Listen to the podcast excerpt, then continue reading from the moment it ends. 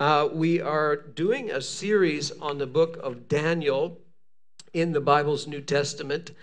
And, uh, sorry, the Bible's Old Testament. I'm all over the place here because I have a new stand.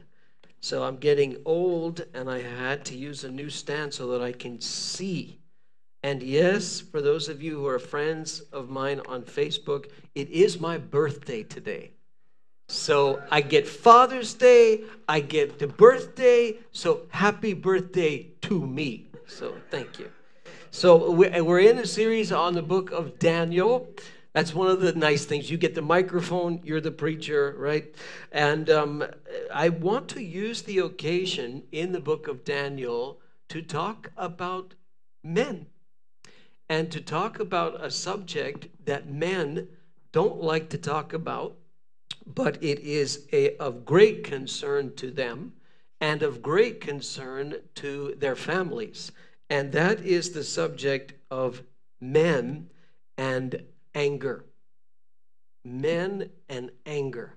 So this is, that's why I played a funny video because this is not necessarily going to be a sort of celebration, you know, NFL tailgate party service. I want to challenge you, men who are in the room, whether you're a father or you're not doesn't really matter.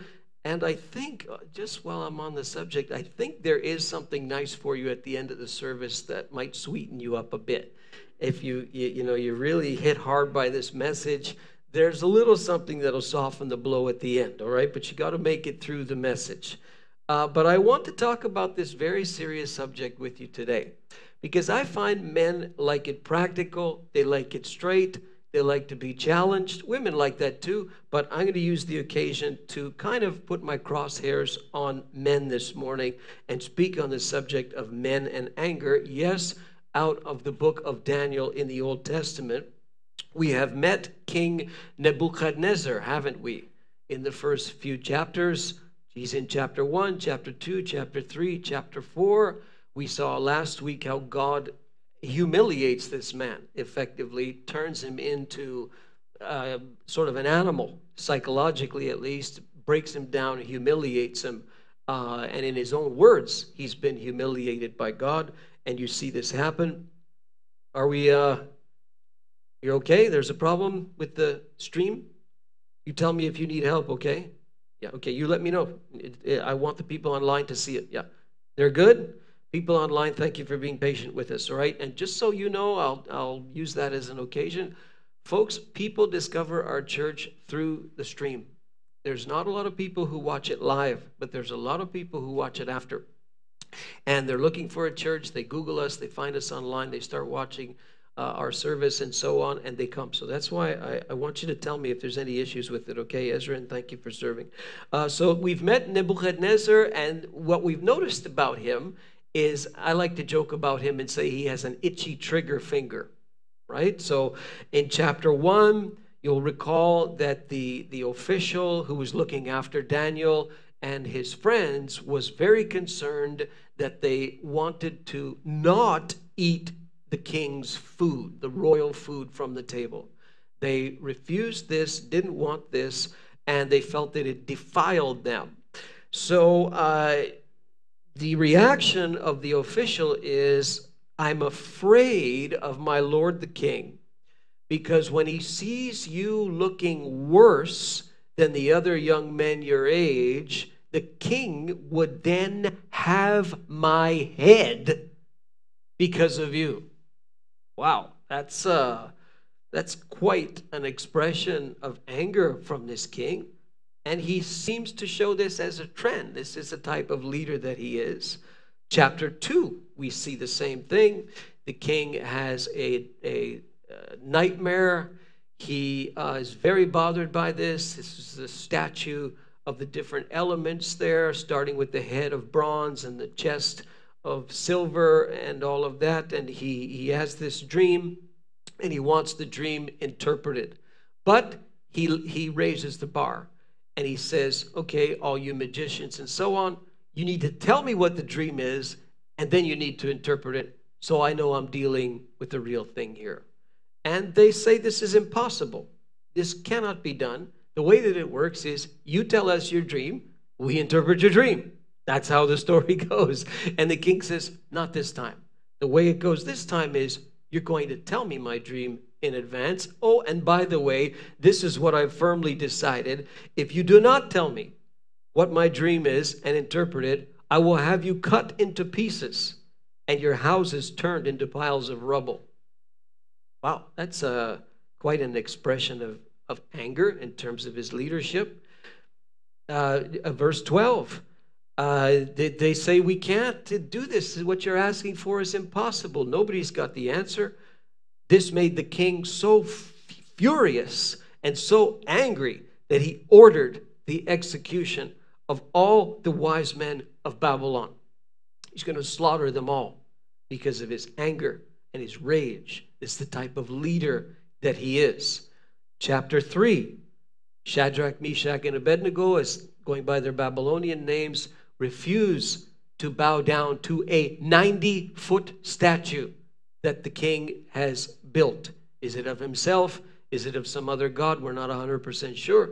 But the, the, the, the way it works is the band plays, and when you hear the music, you all bow down and worship. That's how it goes.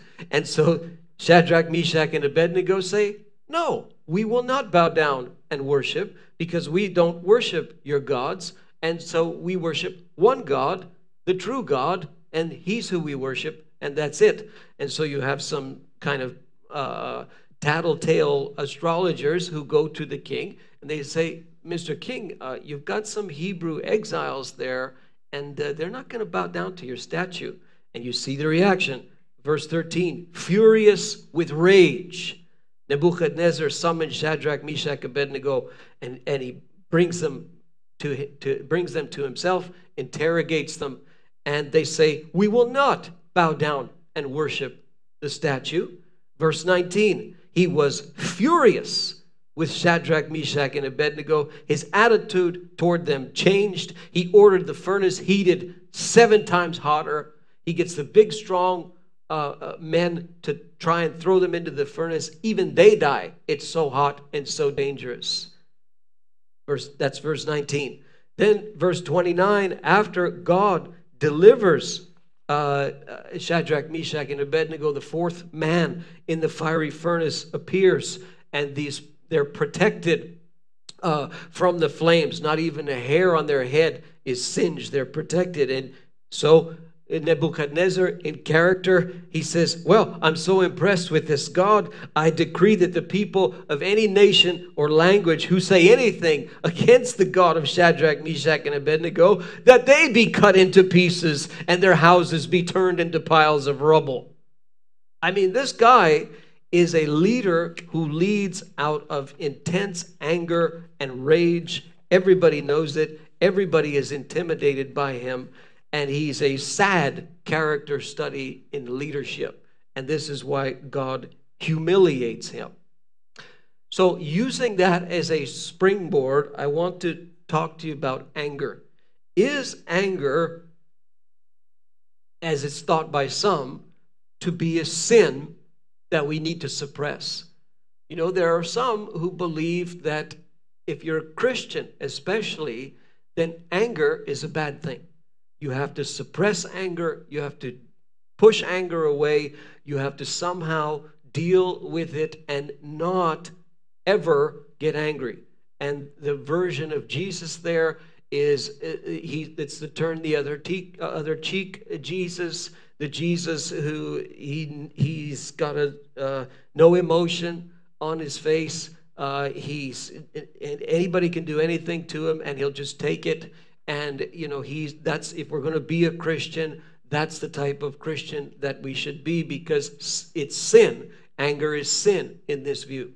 Or is it an emotion that needs to be expressed correctly?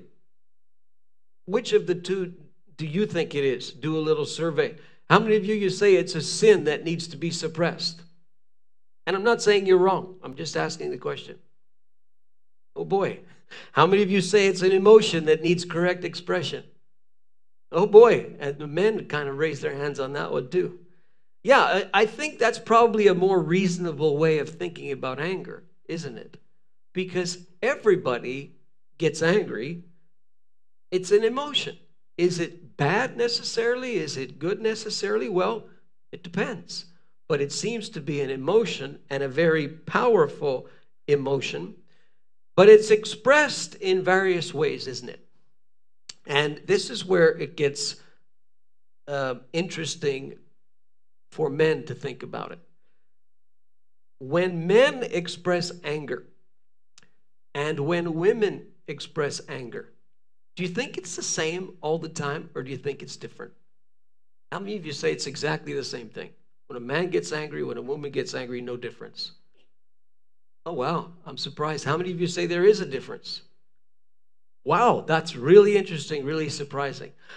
The, the, the data on this is that there does seem to be a difference in the way that men express anger and the way women express anger.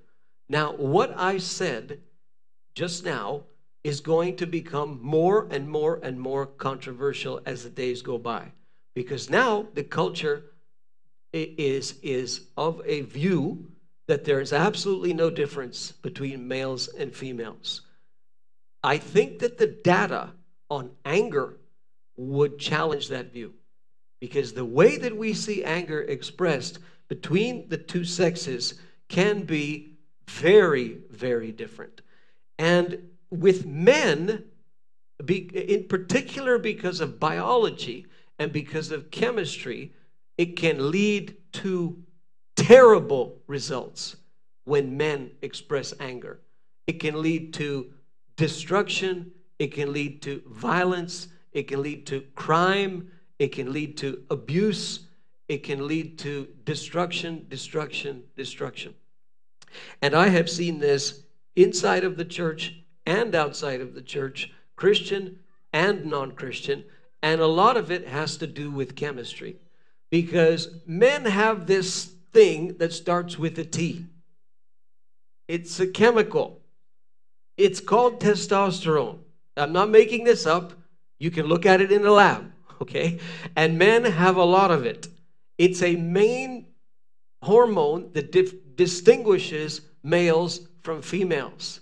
And testosterone, I call it a blessing and a curse at the same time. And some of you know what I mean by that. Because, because of testosterone, males are capable physically of some pretty impressive things. And the, the brute strength is impressive. The size of the, of the skeleton is bigger.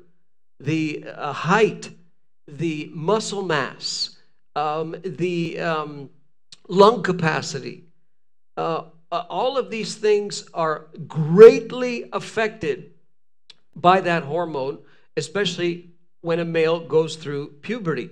And you can't reverse that. You know, you, and we're getting into the sticky stuff here, but you can't avoid it, folks. It's all over the culture. It doesn't matter if you if you try and change your gender. You have a male who has gone through puberty and you try and change that gender and you try and put some some uh, of the female hormone in there estrogen and you try to suppress the testosterone. You try to do all these things to uh, make an attempt to change it. When that male that biological male gets angry you are still going to see the difference because they're, they're that hormone, that chemical, is going to produce a reaction that's going to be very strong. It's going to be, uh, uh, again, the, the, the ability and the capability due to that chemistry makes a difference. And it can be a great blessing, but it can also be a great curse. Because when men do not know how to control the reality that typically more brute force, typically more aggression, typically taller, larger, bigger, stronger, bigger lung capacity, all of these things.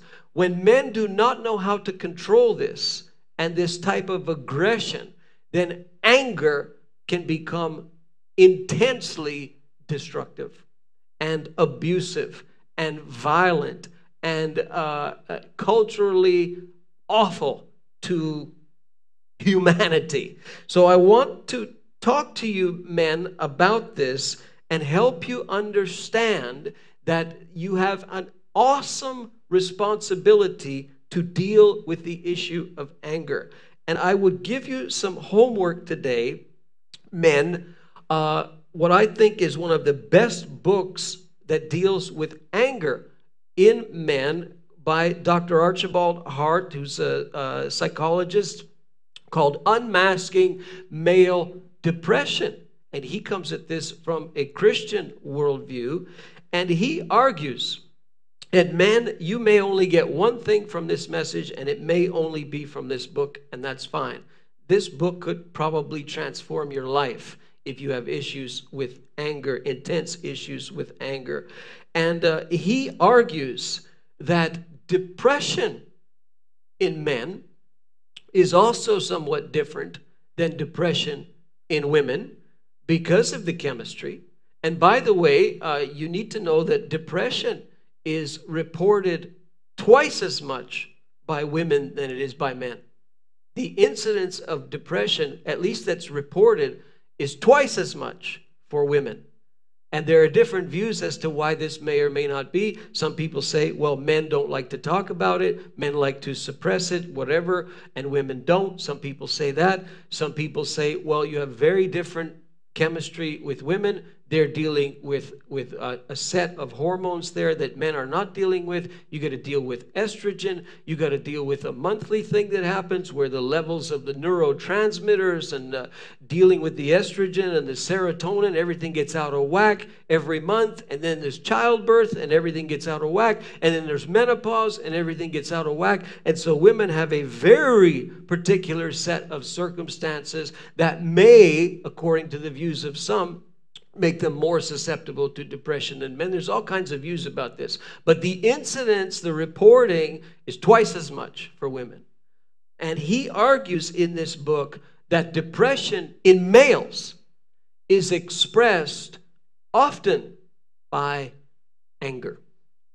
By other things, yes, but in particular by anger. So I'm going to give you for free and you can take pictures of it on the screen if you want, or just go out and get his book. I'm going to give you for free his little 20 question survey on, and this is pertinent to men because his view, and I think he's onto something, is that the way anger is expressed by males and females is different, yes, but also the way that depression is expressed is different. This is his argument. I think he's onto something. So this questionnaire is for men. Now, women who are with your men right now, you are going to be very tempted to answer this some of these questions for the man who you're next to. You're going to be very tempted. You're going to want to do this. Okay? Don't do that. Let him look at it. Let him take pictures of it. Men, if you if you don't have a phone and you want this, come and see me. I will send it to you. It could transform your life. So you answer 0 to 5. 0 is rarely, 1 is once every few months, Two is once a month. Three is once every week or two. This is straight out of his book. Four, uh, uh, on and off every few days. The frequency of certain things that are happening in your life. Or five, nearly all the time. I'm going to go through it really, really quickly. I am bothered by things that never used to bother me. How often is that? Is that rarely? Is that on a scale of one to five? How often is that? My sleep is restless. I can get angry even when I don't show it. I have trouble keeping my mind on what I am doing. Again, these are questions specific, designed for men to see uh, is this man dealing with depression? If he is, how severe is it? This is the questionnaire from Dr. Archibald Hart. Okay. I seem to be unhappy. Really, how often? I feel my life has been a failure. How often do you feel this way? All the time? Once a month? How often? I need things to make me feel better. I am less social than I used to be. I get irritable very easily. I feel that everything I do takes a lot of effort. I become engrossed in my work. I just sit around and do nothing. I withdraw and find something exciting and thrilling to do. I feel that nothing really matters. I sulk, pout, or I'm moody to the point that I can't help it. Don't elbow him. I do not enjoy life. don't get red faced when I say this one. I need sex to cheer me up. I've counseled couples where I've seen that. Very difficult thing going on. I have trouble getting started in the morning. And the last two, I allow things to distract me from what I should be doing, and I have anger outbursts that I can't control. It's just 20 questions. So you do this little questionnaire.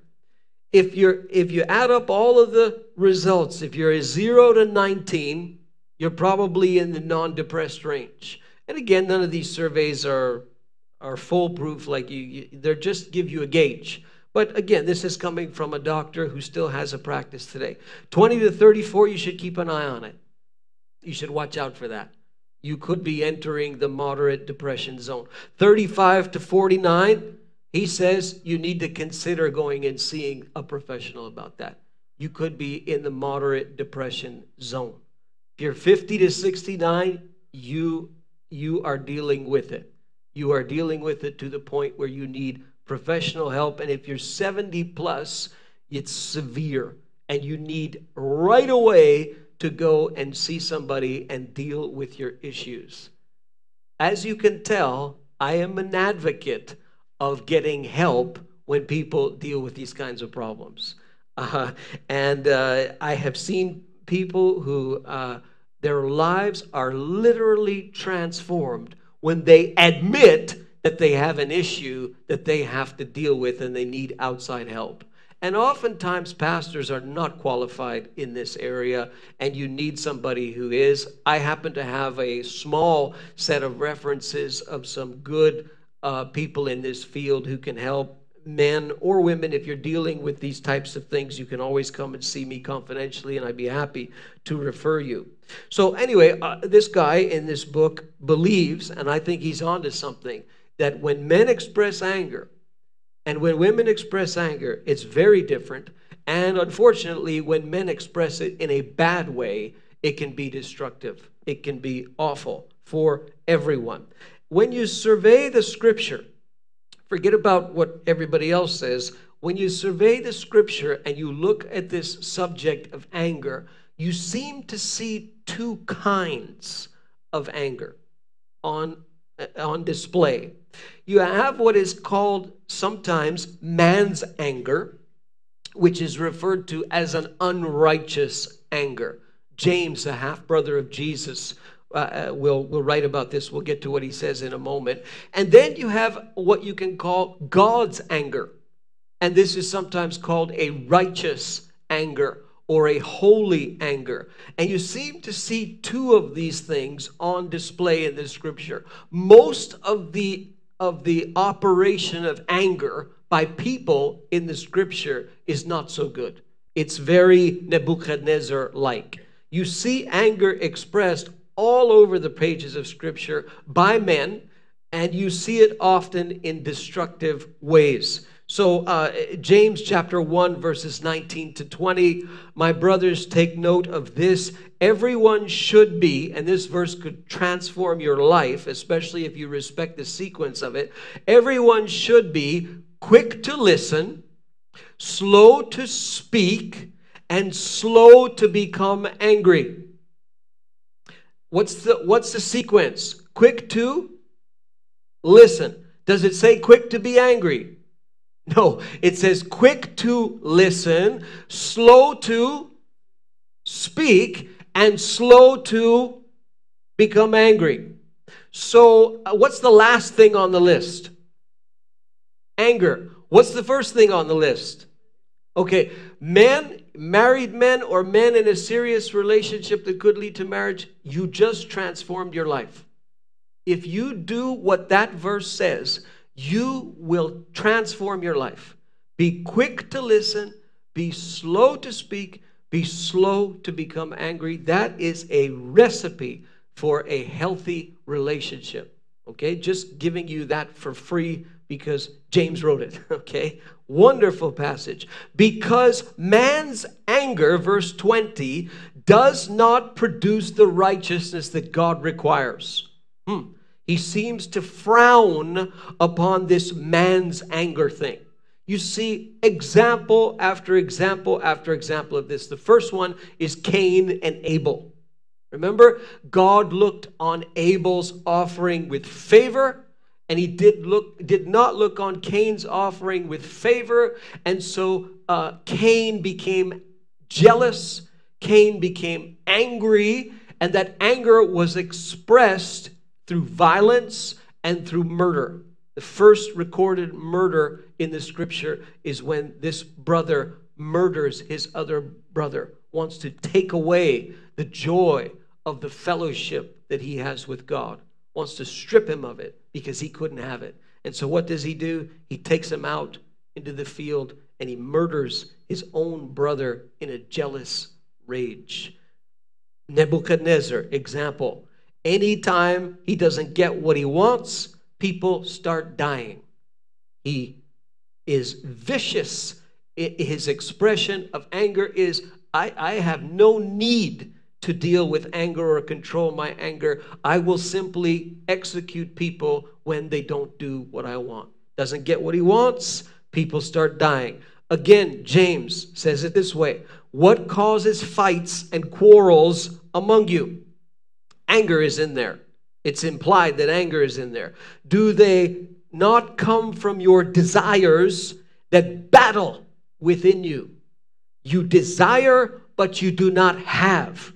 Or in some translations, you want something, but you don't get it. So you covet and you cannot get what you want. So you quarrel and you fight and you do not have because you do not ask God. And then he petitions them that they should pray if they want something. But you see the fighting and the quarreling, and the he says, so you kill.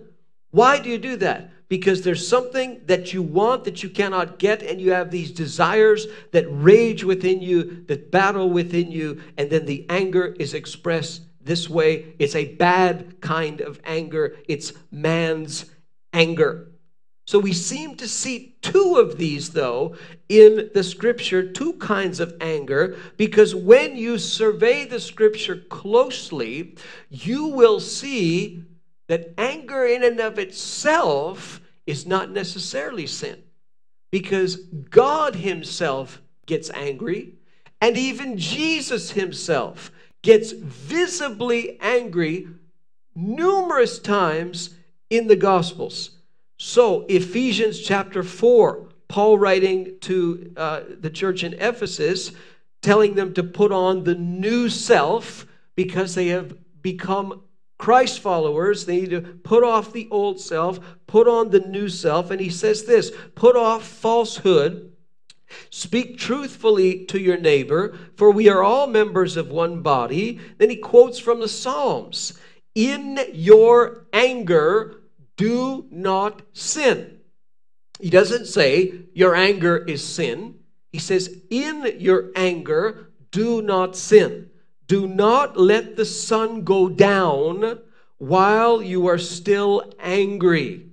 In other words, you can get angry, don't sin when you're angry, and deal with your anger, resolve your anger quickly, very quickly he uses the metaphor don't let the sun go down while you're still angry. That's another good piece of relationship advice for those of you who are in relationships.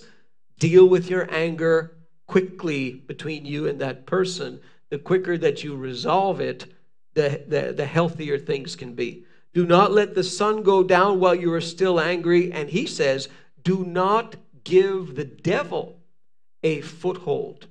Implication unresolved anger can, in some shape or form, in some measure, even give the devil a foothold, a place of some sort in someone's heart.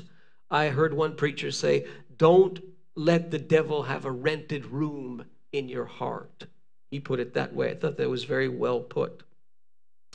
When we look at the life of Jesus, we see that Jesus, more than once, expressed anger very clearly.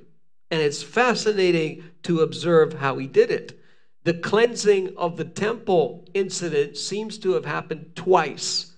The one in John's gospel in John 2 seems to be a different incident than what the synoptics, Mark 11 and Matthew and Luke, uh, tell us. Some say there's only one incident, but I think that there may well be two. Regardless, the pattern is the same. And you see what Jesus does.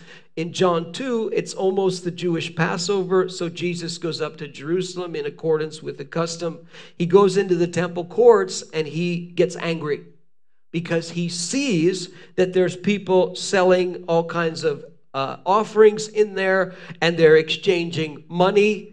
And if you knew anything about the culture, there's out of towners coming in there, and the money exchangers are ripping the out of towners off with the exchange rates. And all of this is being done in the temple courts where people are supposed to be free to worship.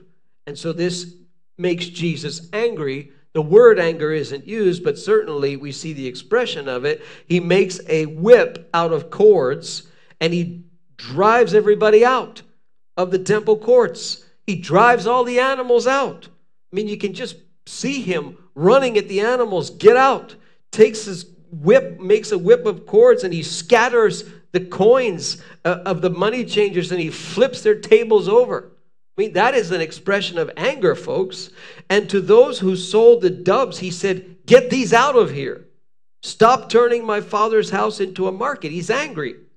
And his disciples, it says they remembered. Well, it says in the scripture, Old Testament, zeal for your house will consume me. Boy, he's he's sure zealous, this Jesus. He's angry, folks. And look at how he expresses his anger. Fascinating. Does he tip the people over? No, he tips the tables over. He tips the money over. He there's an expression we use, he upset the apple cart. That's what he did. He he he ruined their day, folks, because he felt like this is wrong.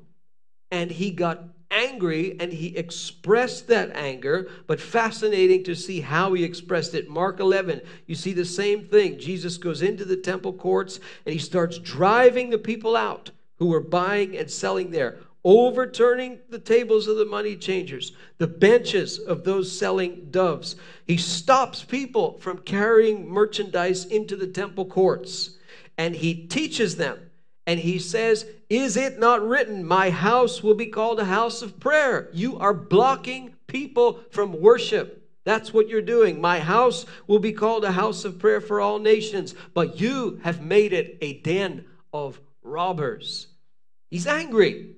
But look how he shows his anger. Fascinating. Mark chapter 3, verses 1 to 5. Jesus is in the synagogue, and there is a man there who has a hand that is shriveled, and it is on the Sabbath.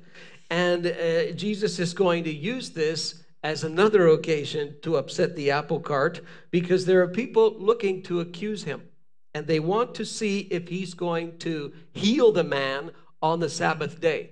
Notice there's no question as to whether or not Jesus can heal the man. The question is, will he heal the man on this particular day? Let's watch and see how he behaves. And Jesus knows this. And so he says to the man with the shriveled hand, Stand up in front of everyone.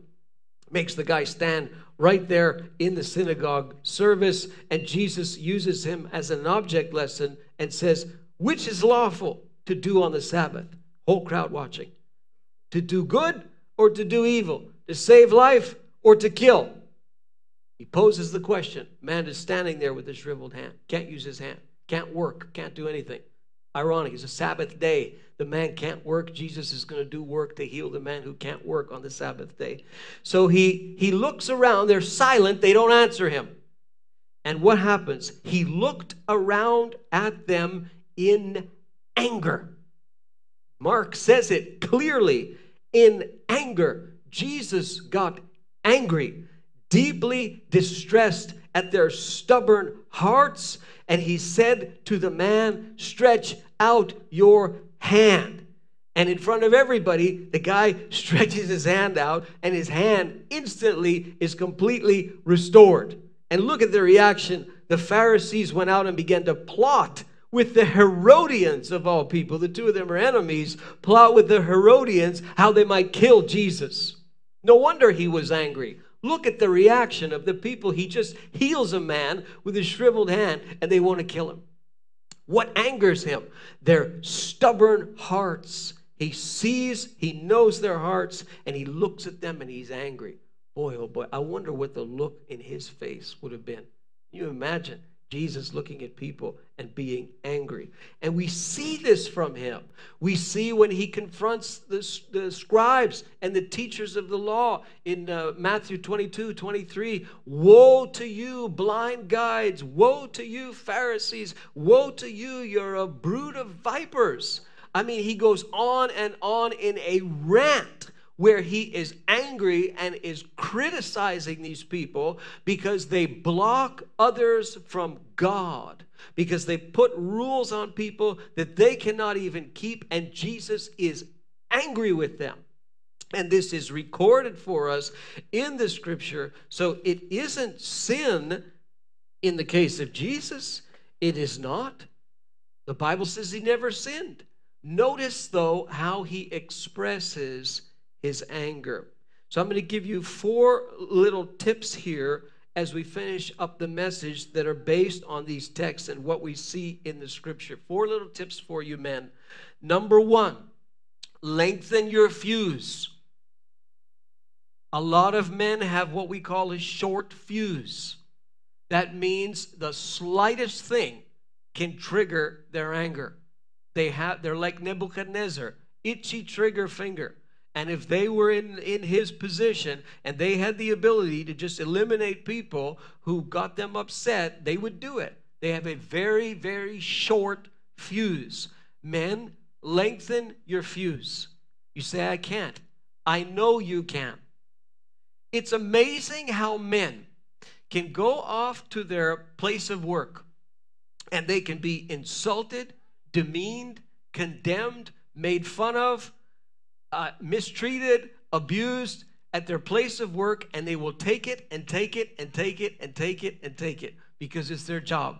And then the moment that they step at home and enter the, the, the house, their wife says one thing to them that's insignificant in comparison with what they endured all day long, or their children say one thing to them that's insignificant in comparison to what they endured all, all day long, and they explode.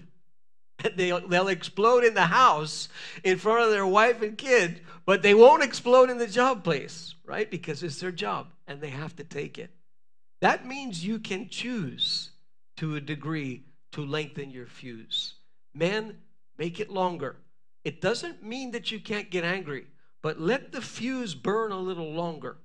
It's an expression, you know, a fuse leads to a bomb. Lengthen your fuse.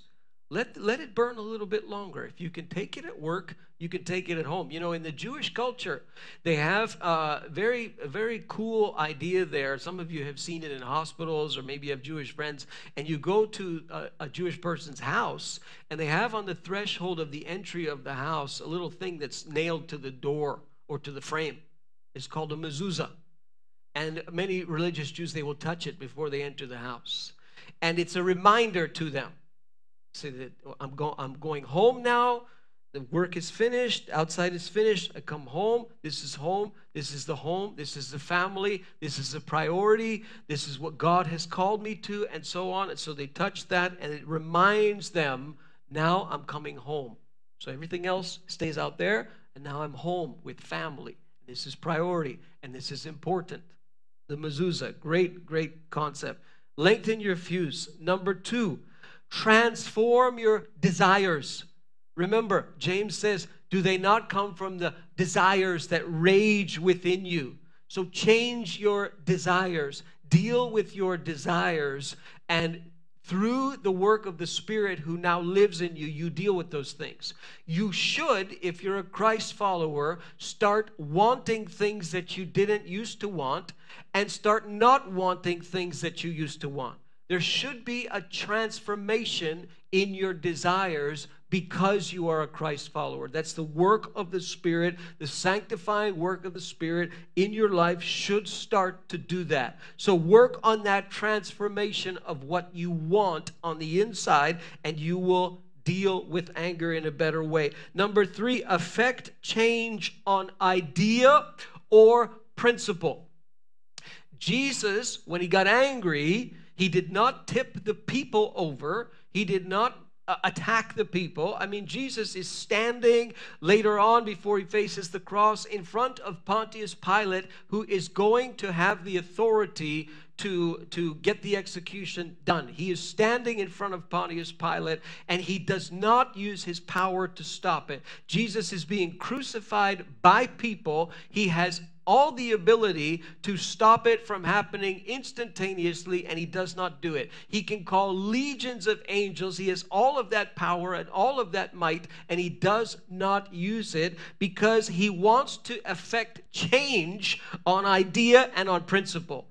Tips over the tables, casts the money changers out criticizes the teachers of the law and the Pharisees, has the man with the shriveled hand stand up. Why? He wants to change the idea and the principle and the view with his anger.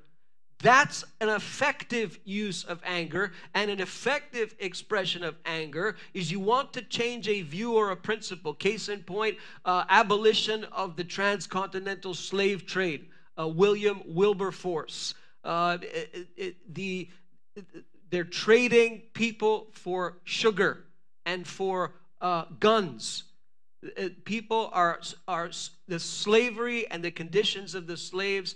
You can't even mention, folks. Go, watch the movie, the most recent movie, Amazing Grace, the story of William Wilberforce. William Wilberforce worked tirelessly in the British Parliament for years and years and years to abolish the transcontinental slave trade at the expense of his health, at the expense of everything. Why? Because he was angry. He was angry at the way people were being treated. This is wrong. People are created in the image of God. They should not be treated this way. It made him angry. Did he go and, and violently deal with all of the people in the in the, the, the politics who were doing this transcontinental slave trade? That even them themselves participated in it? No. Did he deal with them that way? No. What did he do? He used his anger to effect change on principle and an idea. And he, not single handedly, but he was a leading figure in the abolition of the transcontinental slave trade. Very significant figure in Christian history. Why? Because he used his anger the right way. Number four, practice forgiveness as a method to resolve you from personal vengeance and bitterness. People often think of forgiveness in all kinds of strange ways and all kinds of, I mean, Biblical forgiveness, first and foremost, folks, you release your right for personal vengeance. That's what biblical forgiveness is. It means you will not take vengeance on that person, even though you can. And that vengeance is driven by anger. If you deal with the anger by taking vengeance on somebody else that's going to lead to destruction, maybe even your destruction. If you deal with the anger by forgiving that person, and it doesn't mean you condone it. It doesn't mean you forget it. It doesn't mean you're going to have dinner with the person. It means you release your right to take personal vengeance on the person. You set yourself free by forgiving that person and treating them like you would treat anybody else.